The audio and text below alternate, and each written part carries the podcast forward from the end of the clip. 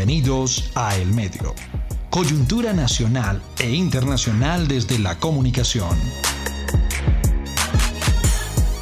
Bienvenidos al medio, les habla Natalia Ochoa hoy vamos a conversar sobre el uso que los funcionarios públicos, especialmente quienes ocupan los cargos más importantes en el Estado deben darle a las redes sociales.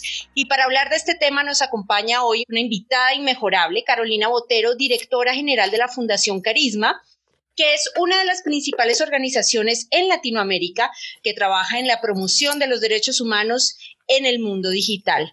Carolina es también columnista del Espectador y La Silla Vacía y es parte también de la junta directiva de Creative Commons. Carolina, bienvenida. Muchas gracias por estar con nosotros en el medio. Hola, muchas gracias por la invitación. Estoy encantada. Bueno, pues Carolina, gracias por estar con nosotros. Realmente este es un tema del que todos cuando entramos a redes sociales nos hacemos muchas preguntas como ciudadanos de a pie y yo creo que contigo las vamos a resolver mi primera pregunta para entrar en materia es qué deberían ser las redes sociales y las plataformas digitales en general para un Estado, eh, para cualquier Estado. Tal vez un canal de servicio al ciudadano, tal vez una plataforma de propaganda de gobierno, un escenario de debate, de discusiones políticas. ¿Qué deben ser esas redes sociales y cómo se deben usar si se está en el Estado? Bueno, yo no sé si sea capaz de resolver todas las preguntas, pero si no generamos más dudas y listo. Yo creo que es un poco todo lo anterior. O sea, la gran diferencia entre Internet y las comunicaciones que teníamos antes y la razón por la que se le considera una tecnología disruptiva es porque modificó la forma como nos comunicábamos. Antes de Internet nosotros usábamos el teléfono para llamar a alguien era tener una conversación privada, llamémoslo así. Era una cosa íntima. Sí. Utilizábamos televisión o radio para, para informarnos. Sabíamos que del otro lado había mucha gente, pero había un proceso editorial. Quien está detrás de un televisor, de un radio, de un cine, quien emite, ¿verdad? Es un emisor, eh, tiene, ha pasado un proceso editorial para, para estar allí y le, y le emite a mucha gente.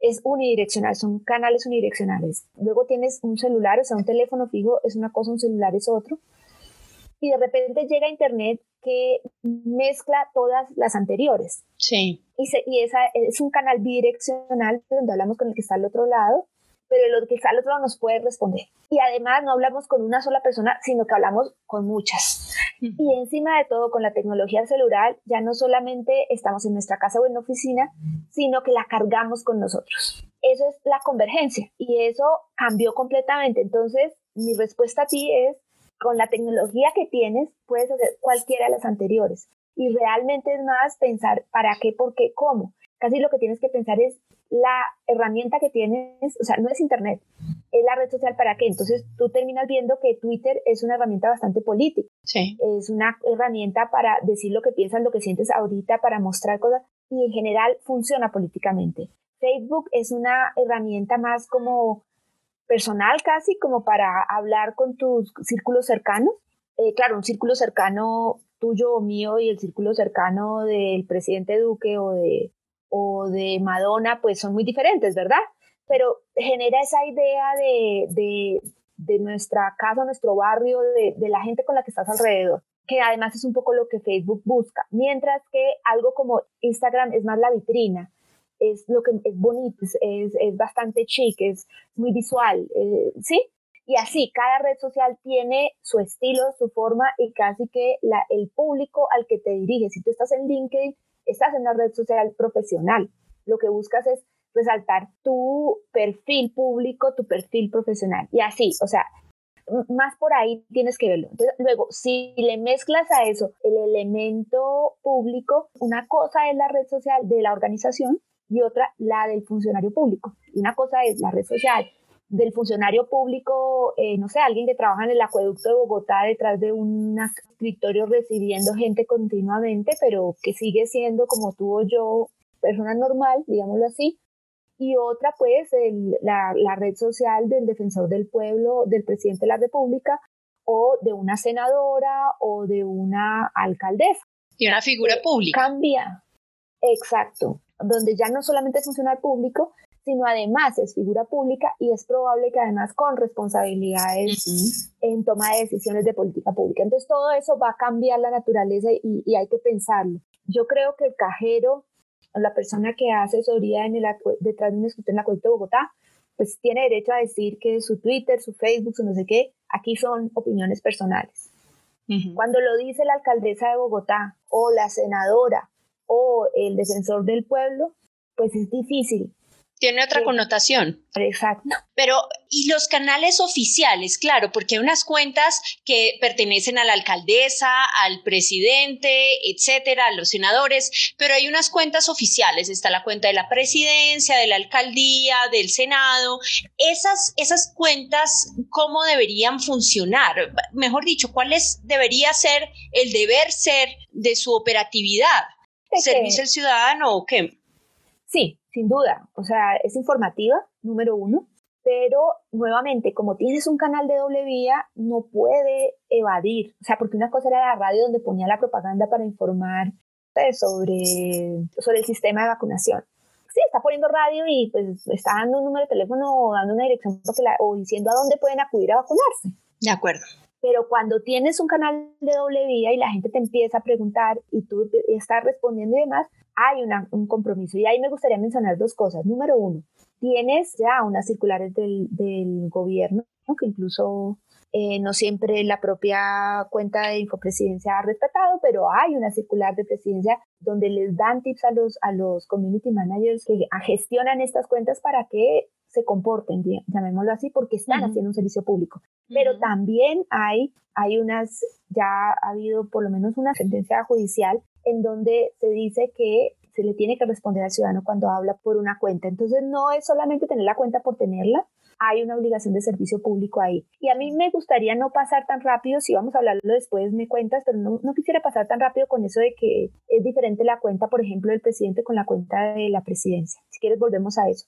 Y creo, eh, y solamente lo digo para que lo tengas en mente, no es solamente un una responsabilidad de respuesta de información, sino que adicionalmente hay una responsabilidad de memoria, que, yo creo que es importante y es en la que Carisma también ha trabajado, dado que muchas de estas responsabilidades a veces no se mantienen en el tiempo, es decir, cambian y cambian incluso por motivos políticos, pensemos en una alcaldía, que en un momento es de un partido político y al siguiente es de otro, eh, y eso, eso puede generar rencillas, ganas de borrar la historia del anterior, mucha rabia, no sé, pero eso no debe permear a la cuenta. La cuenta tiene una obligación de memoria.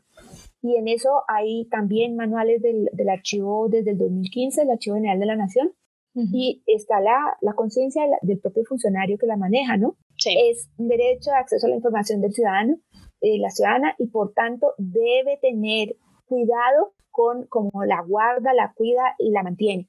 Y en eso, pues, si, si quieres que, que indaguemos sobre eso, te puedo dar ejemplos y cosas de malas prácticas y de buenas prácticas. Adelante, de una, un ejemplo. Si lo tienes ahí, fantástico, nos ilustra mejor. Te voy a mencionar dos. Sí. Uno, el, el caso de que nosotros consideramos las transiciones de presidencia. Sí. Y dos sería el caso que se materializó, nosotros veníamos hablando de esto, y se materializó con el, la cuenta del proceso de paz. Lo que fue el paso, digamos, antes de Santos es muy difícil pensar en que, en que esto fuera un tema, pero cuando pasa, el primer paso interesante de, de, hacer transición de cuentas es quizás el, el, que le hace precisamente Obama a, a Trump. Hay todos unos protocolos y una serie de cosas en donde se transfieren. Y fíjate, no solamente se transfiere la cuenta de presidencia, sino la personal, porque es que este tipo de, de perfiles, y ahí es donde quería combinarlo, cuando, cuando Duque dice algo, como dice lo de la Virgen de Chiquinquirá, o cuando dice que cree que los guerrilleros deben renunciar, cuando hace esas afirmaciones no lo hace la cuenta de presidencia, lo hace la cuenta de él. Sí. Lo mismo que pasa, Trump está todo el tiempo trinando cosas barbaridades o no, lo que la gente quiere opinar, lo hace desde su cuenta. Entonces está claro en Estados Unidos que la cuenta del presidente es la cuenta del presidente. Y cuando eh, la cuenta es personal, hasta cuando llega la presidencia, en el momento en que llega la presidencia es el presidente de Estados Unidos, en el momento en que se retira pasa a ser su cuenta personal. Cuando es presidente de Estados Unidos, se toma en esos cuatro, esos, el, el periodo de su presidencia, lo guardan, lo archivan y queda guardado para futuras referencias porque es el presidente. Aquí en Colombia, cuando hay la transición entre Santos, que es la primera vez que toca tomar la decisión, Santos a Duque, la decisión es en la cuenta personal y no hay que hacer nada, lo que para nosotros fue equivocado. Se guardó presidencia, pero se considera que la cuenta de Santos es personal y por tanto no pasa nada. Para nosotros, te digo, es, es equivocado, porque piensa en todo lo que dice en este momento Duque, piensa si fuera Uribe presidente, todo lo que habría dicho en su momento Santos, y por tanto es por su cargo, debería ser guardado. Eso no, no sucedió en Colombia, nosotros lo lamentamos, lo protestamos bastante, pero pues en la realidad eso no fue lo que pasó. Eh, discúlpame, te interrumpo, pero digamos que esas cuentas se convierten en la voz del Estado, más no de un gobierno. Es lo que quisiéramos decir un poco y por eso se debe guardar esa trazabilidad. Exacto, está hablando el Estado, está generando opinión, pero también a veces decisiones está manifestándose y por eso debe ser guardado porque no es del, gobierno de turno. Exacto, ese es el punto. Además, muchas veces es gestionada con dinero público, ¿no? Sí. Porque cuando uno se tiene que meter en ese tren de estar revisando y demás, no lo hace una persona. Eso requiere también del apoyo de la, de la Oficina de Comunicaciones. Y eso lo, lo, manejan dineros públicos. Entonces, para nosotros eso debería ser guardado. Eh, digamos, Twitter tiene distintas formas de manejarlo, pero para mí lo importante es tendría que haber un archivo y en algún lugar debería ser posible accederlo digitalmente para uno analizar, para hacer investigación, para revisar tendencias, etc. No pasó, en Colombia, te, advierto, te dice la comparación y eso no sucedió. Pero ha, pasado incluso peor, en el caso de cuando hace la, la transferencia digital Petro y Peñalosa, es un caso dramático. Canal Capital simplemente bajaron todo lo que había, lo que había hecho Petro durante su alcaldía. Se borró a nosotros pensamos que lo han borrado, luego simplemente nos respondieron que no, que eso estaba archivado, que había que ir a las oficinas de Canal Capital para y pedirlo y allá estaba guardado. Pero eso es un, es un estándar equivocado porque la, la ley de transparencia pública te ordena activamente dar acceso a la información.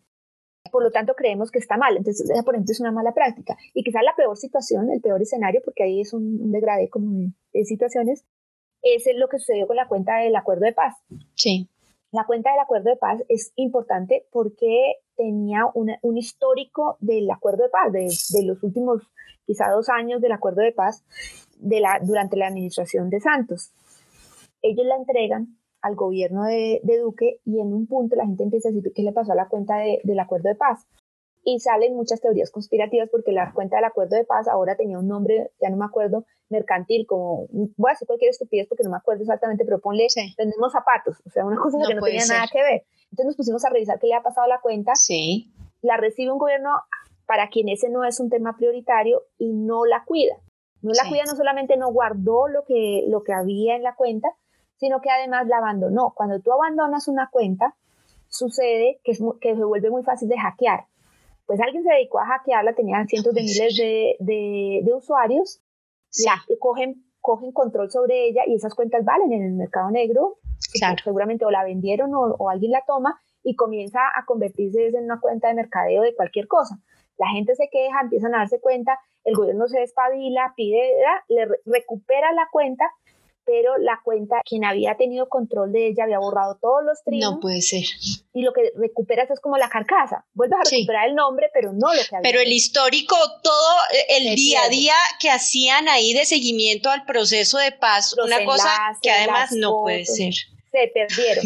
¿Qué pasó aquí afortunadamente? Había un eh, investigador no, pero no el Estado. Un investigador en algún punto, como unos tres meses antes de, de la hackeada, no me acuerdo, unos meses antes, había hecho él con un, pues él había hecho una recuperación. Y lo que tenemos es porque este investigador lo guardó, lo tenía y entonces dice, bueno, yo tengo esto y recupera eso. Pero Carolina, ¿eso, eso, no es detrimento eh, de patrimonio público?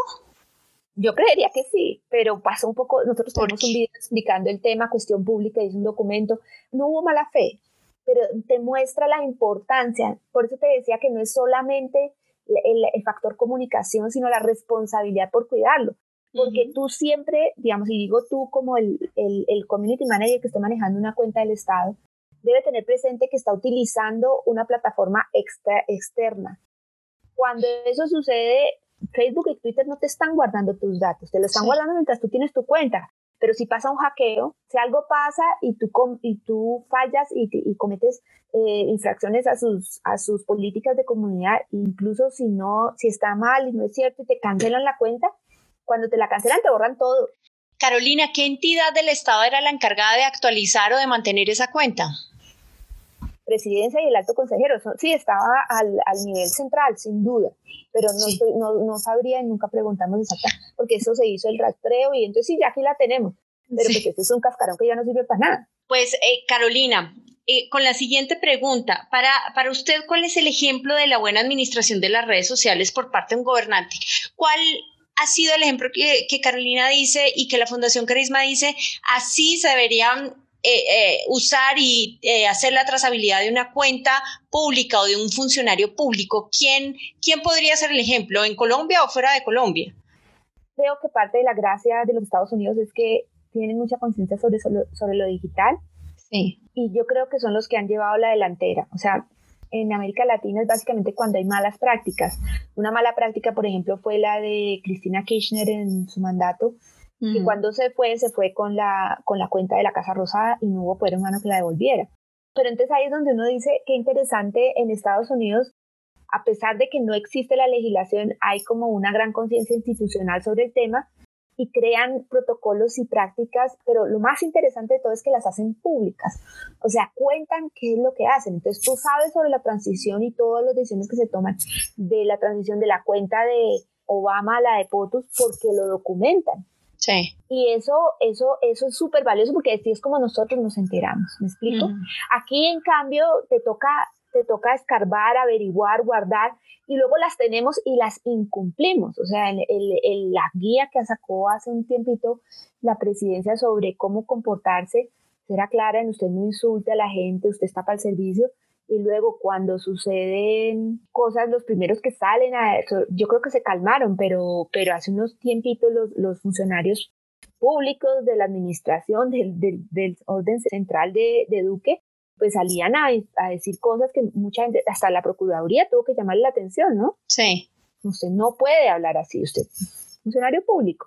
Y tenían una guía. Entonces, yo creo que tampoco es necesario creo que a veces le ponemos demasiada peso a las leyes cuando lo importante también son las prácticas, las políticas y el tener la conciencia de las preguntas que tú haces al principio, ¿no? ¿Cuál es el propósito que estoy haciendo? ¿Para qué lo hago? Si uno se empezara a reflexionar sobre eso y organizarlo y tener claras las, pues no necesitan ni la ley, es, lógico. El Archivo General de la Nación no necesita una ley para sacar una ley y decir, guárdenlo. Y eso en el 2015, hace cinco años que digamos, quiero que lo pensemos por, por, lo que te digo, porque es que eso realmente es algo muy reciente.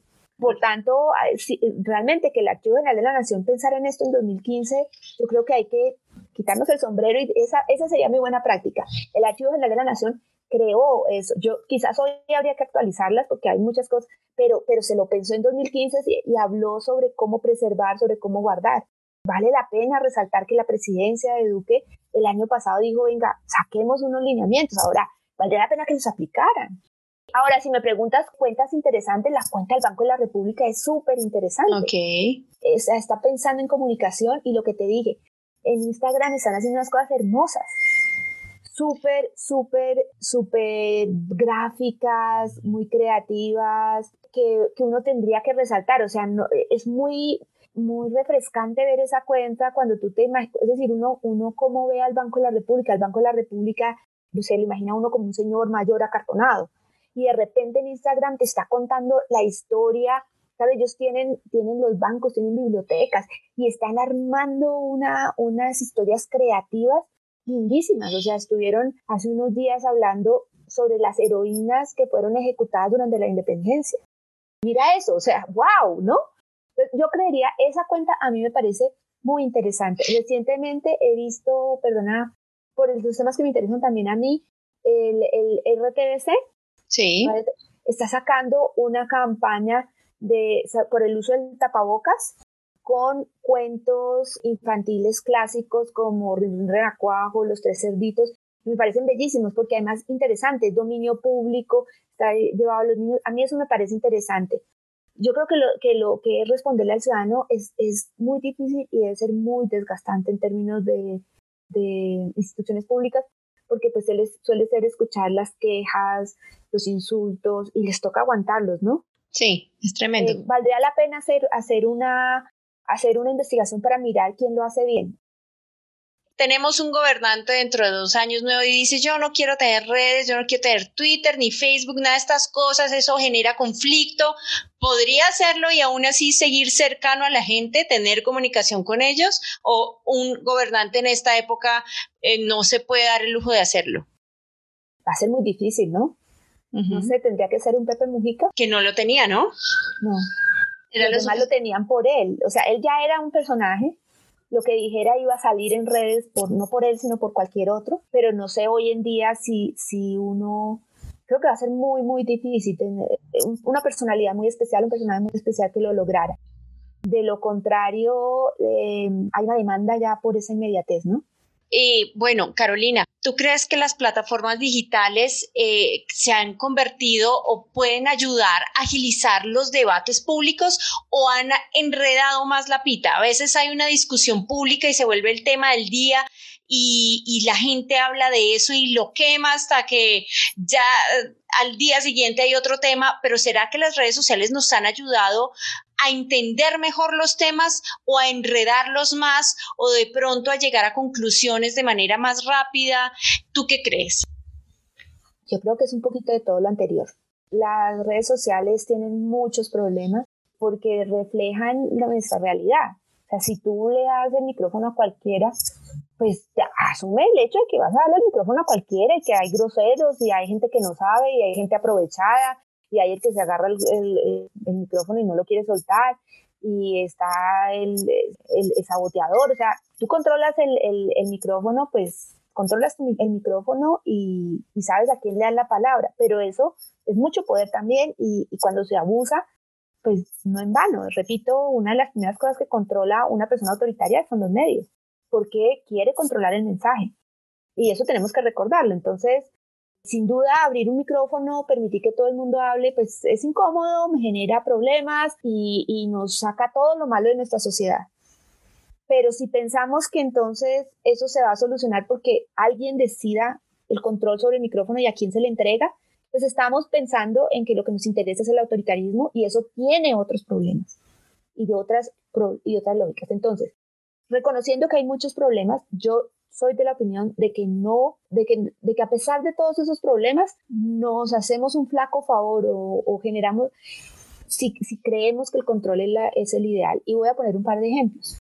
Yo no creo, a ver, hasta, y eso ya más o menos lo están diciendo los académicos, yo lo viví, pero creo que hasta el 2012 la idea que teníamos de las protestas en Colombia estaba muy, muy permeada por, eh, por nuestra experiencia y creo que debe ser el caso tuyo. Yo nací en medio de la guerra en Colombia, viví las, las bombas de Pablo Escobar, es decir, teníamos mm. protocolos porque yo era, era universitaria y yo sabía lo que tenía que hacer cuando explotaban bombas, yo sabía que tenía que buscar el siguiente teléfono y llamar a mi abuelita para que mi abuelita supiera que yo estaba bien y todo el mundo llamaba a la abuelita para reportarnos y de modo que, la, porque no había celulares y teníamos que generar un sistema en que la gente estuviera tranquila porque había habido una bomba, porque había bombas en Bogotá. Sí, sí. Entonces, tenemos una, nosotros fuimos criados en un ambiente en el que eso era normal. Luego que la gente saliera a protestar no era sales a protestar, sino, sino puedes salir a, una, a, una, a un evento en donde va a terminar en violencia. Y la noticia era la violencia, eran los encapuchados, eran no sé qué. Y te lo digo porque en 2012 estaba todo el movimiento estudiantil, nosotros ya estábamos con toda esta historia revisando la, el tema digital.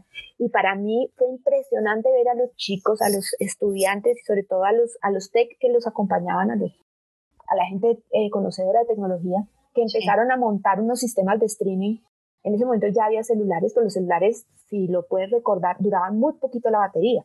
Sí. Y el streaming, eso era...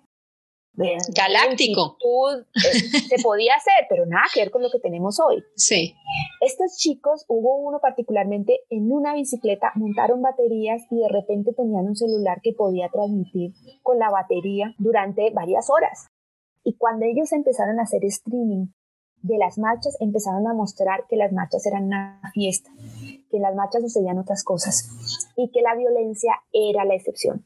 que la violencia eran encapuchados que aparecían y que hacían daños, sí, que rompían cajeros, que hacían no sé qué, ta, ta, ta, ta, pero que la marcha está... Y cuando eso empezó a pasar, fue porque lo hicieron ellos a través de streaming y redes sociales. No lo estaban contando los medios.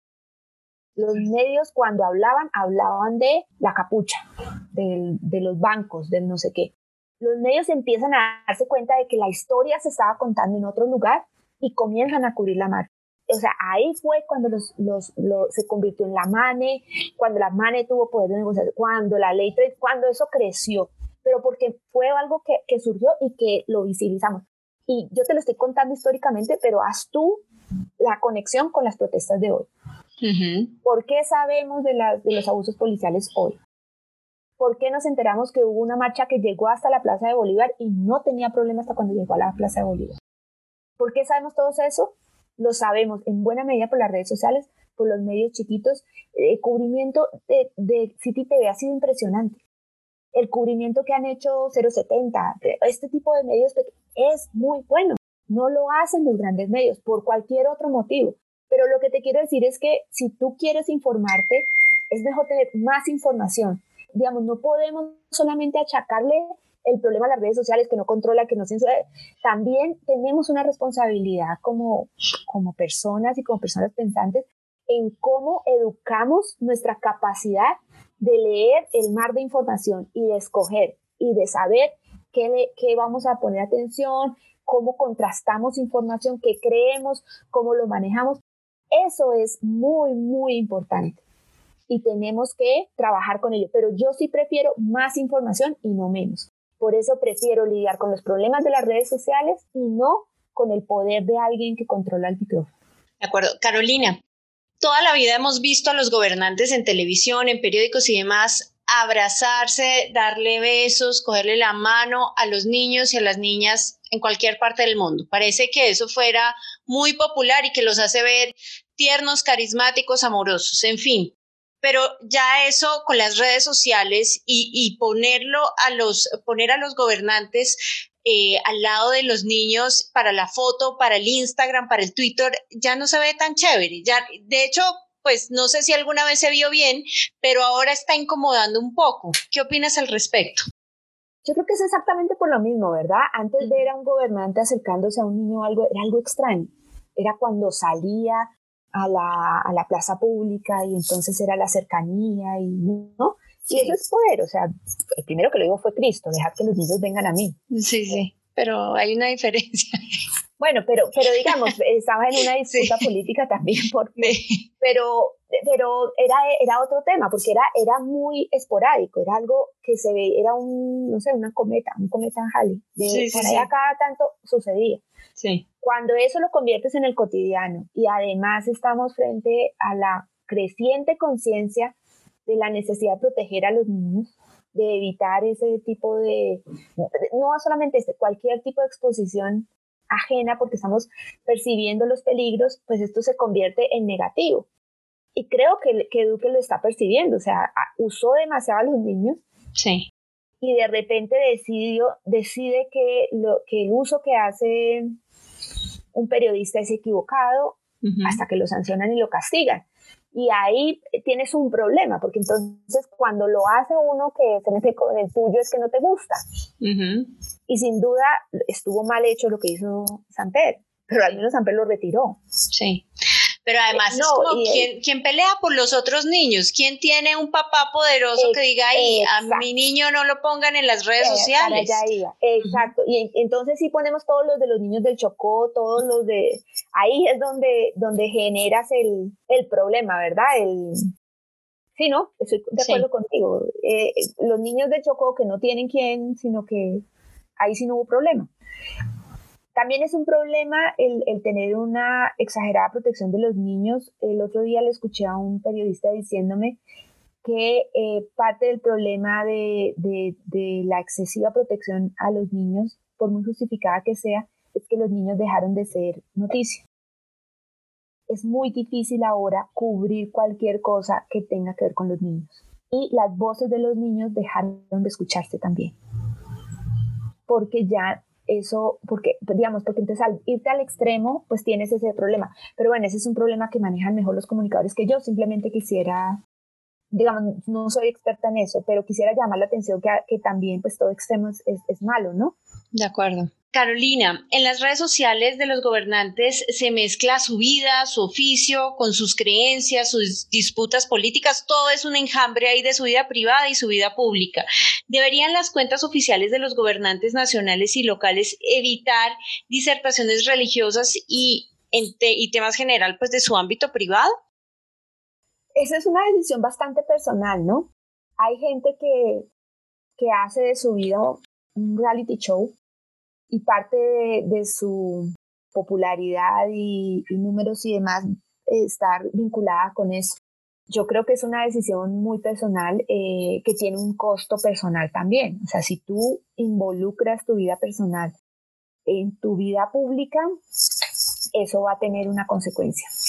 Es muy difícil mantenerlas separadas en todo caso cuando eres un una figura pública y sobre todo si eres una figura pública con responsabilidades políticas, porque tu vida privada importa, tiene que ver con la forma como tomas decisiones, con la forma como piensas y las medidas que tomas. Y hay muchos temas de tu vida privada que son de interés público. Eh, por ejemplo, quién es, quién es tu esposa, tus hermanos, tus padres, interesan porque esas personas no pueden contratar con el Estado, por ejemplo. Sí. ¿Sí? O sea, está vinculado incluso a obligaciones eh, legales. Entonces, pretender que vas a ser totalmente, eso es imposible. Hay, hay una máxima, digamos, que eh, el derecho a la privacidad es inversamente proporcional a, la, a, tu reconocimiento público, a tu capacidad de ser figura pública. Entonces, y lo mismo sucede con, con, con la libertad de expresión. Entonces, el portero del edificio, de tu casa, de la mía o de una oficina pública, puede decir lo que quiera, puede insultar a cualquiera, porque él tiene libertad de expresión. Ese portero puede proteger al máximo su privacidad, porque no, es una figura pública. Al contrario, el presidente de la República no puede insultar a nadie, tiene que aguantar, tiene que tener mayor costra y cuero porque se ha expuesto a eso en términos de libertad de expresión. Y en términos de privacidad, tampoco tiene derecho a su privacidad, pero la medida de esa privacidad es mucho más laxa porque nos interesa saber sus enfermedades, las personas con las que vive, incluso dependiendo de, si eso afecta o no sus decisiones, con quién duerme. Y en el tema. Si tú tienes a, un, a, un, eh, a un político católico que sostiene el no al aborto, eh, la monogamia, etcétera, que tiene un amante y tres hijos, perdió su privacidad. Eso lo tiene que saber el resto porque no está siendo congruente con lo que está diciendo. Sí, sí. Ahí hay como unas decisiones que son muy complicadas, pero que incluso los periodistas manejan mejor que uno. Eh, Carolina, y en el tema religioso particularmente, es un tema del ámbito privado de quien maneja la cuenta, pero también quienes están al otro lado y dicen, un momento, vivimos en un estado laico, eh, o soy musulmán, judío, etcétera, ¿qué hace mi presidente, quien debería proteger el derecho de todo el mundo, hablando de la Virgen de Chiquinquirá, para irnos al caso particular? Pues esa era, ¿no? La, la corte de ahí, el juez cambió, la segunda instancia cambió la, la jurisprudencia que venía de antes, porque así era tal cual, o sea, eh, el presidente tiene derecho a tener sus convicciones religiosas, pero las tiene que mantener en, su ámbito privado. En el ámbito público no puede, porque es el presidente de todos y es un país laico y debe, debe respetar a los demás. Eso que a veces entonces significa que no, en mi opinión, eh, eso significaría que no podría, por ejemplo, eh, acudir a una ceremonia religiosa indígena. No, fíjate que ahí puede ser diferente.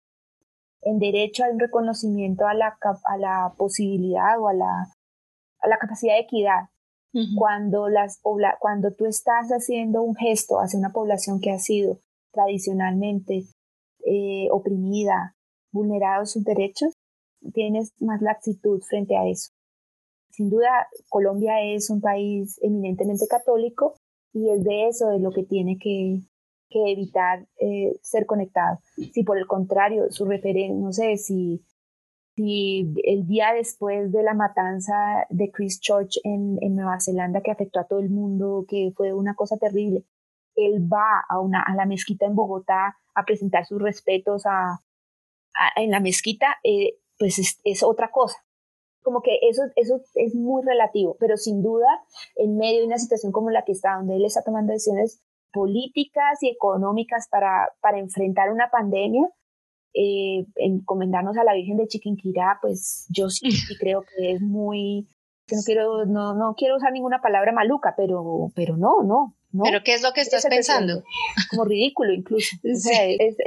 no, no, no creo que sea siquiera sabio, porque puede hacerlo de mil otras formas para, para recordarle a los católicos que él es católico. No tiene que hacerlo encomendándonos a la Virgen de Chiquinquirá. porque está, es el presidente de un país que es laico, que no, que no tiene por qué hacer eso.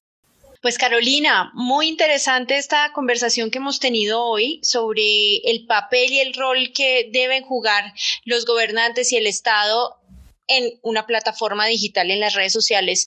Gracias por tu tiempo y nos oímos en una próxima vez, ojalá pronto. Hasta luego y muchas gracias a ti. Que estés muy bien. Gracias.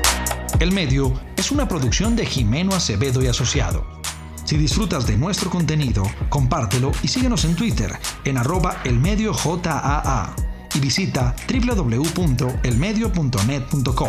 Envíanos tus comentarios y sugerencias a elmedio.jarestrategia.com.